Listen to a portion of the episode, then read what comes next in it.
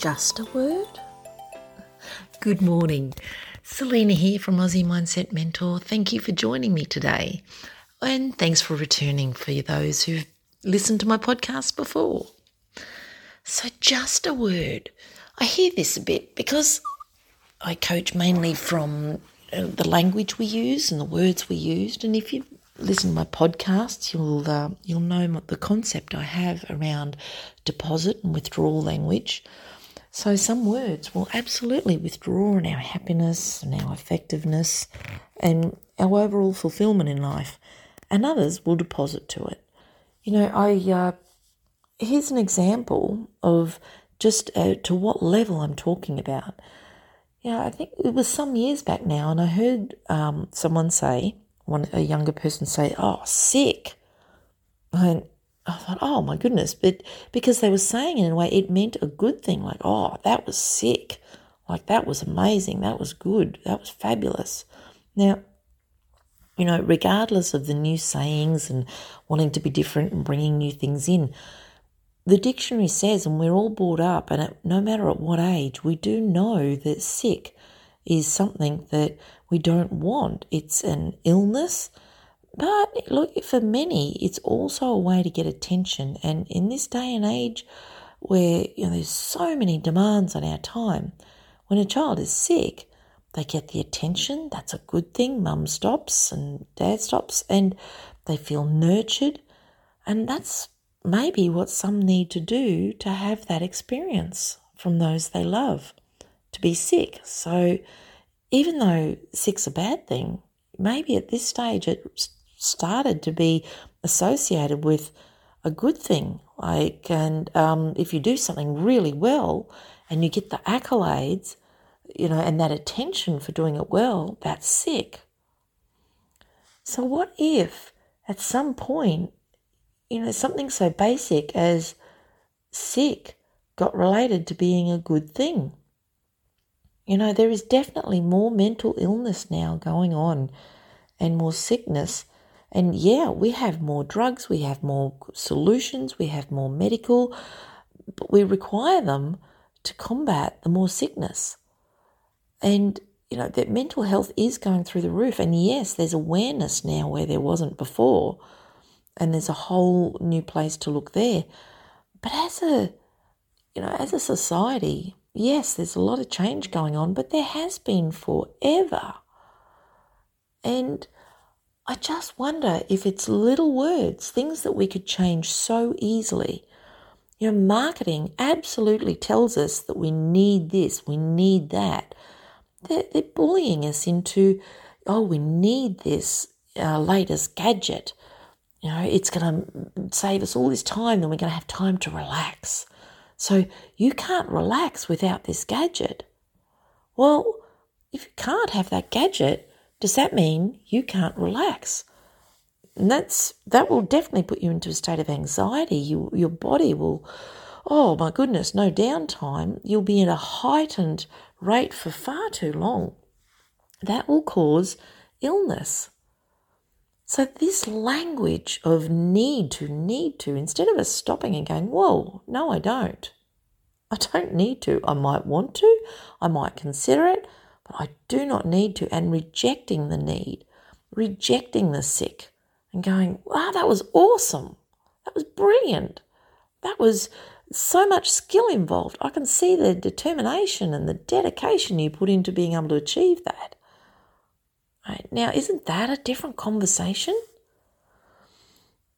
Those are conversations for freedom. Those are conversations for feeling good, for happiness, fulfillment.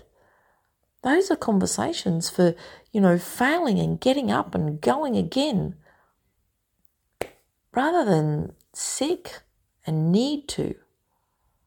I mean, I just feel different when I use those words.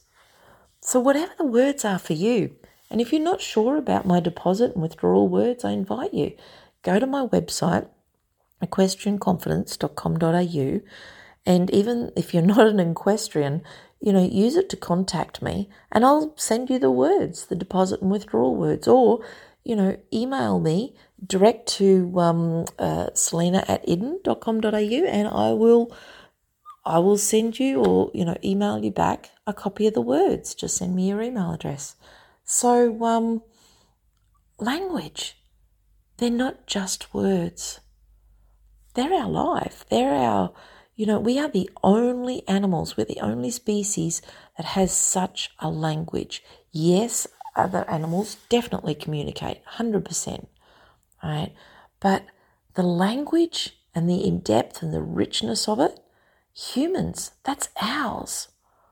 So embracing that gift, embracing that which sets us apart, and using it with, you know, intelligence, whatever level we have, if we can speak and we're communicating and we're using words, then we, we have an intelligence that is special.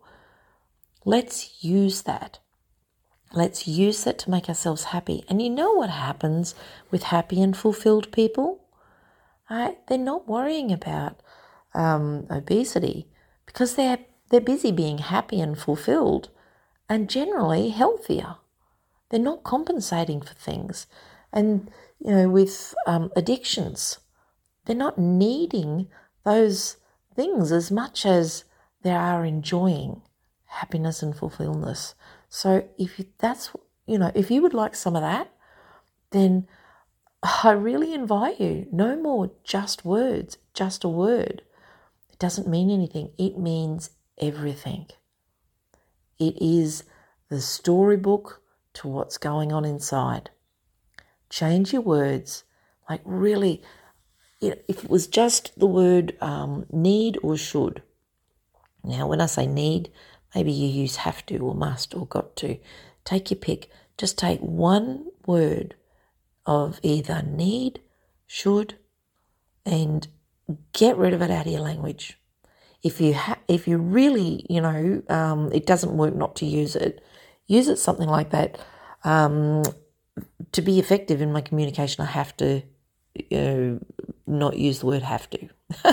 you can turn it around. You know, if you're going to use the word need, have it be that something outside of you needs that, not you personally.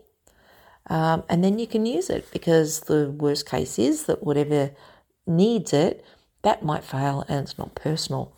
So I invite you for one month, take a withdrawal word out of your language and see the difference it makes. I promise you it will make an amazing difference. But try it for yourself. There is nothing easier that you could possibly do. You don't have to. You don't need gym time.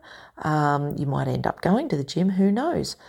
But when when you don't need to, it's amazing what shows up because all of a sudden you're not being a oh, I'll show you or a mm, I don't think so. I run my own life.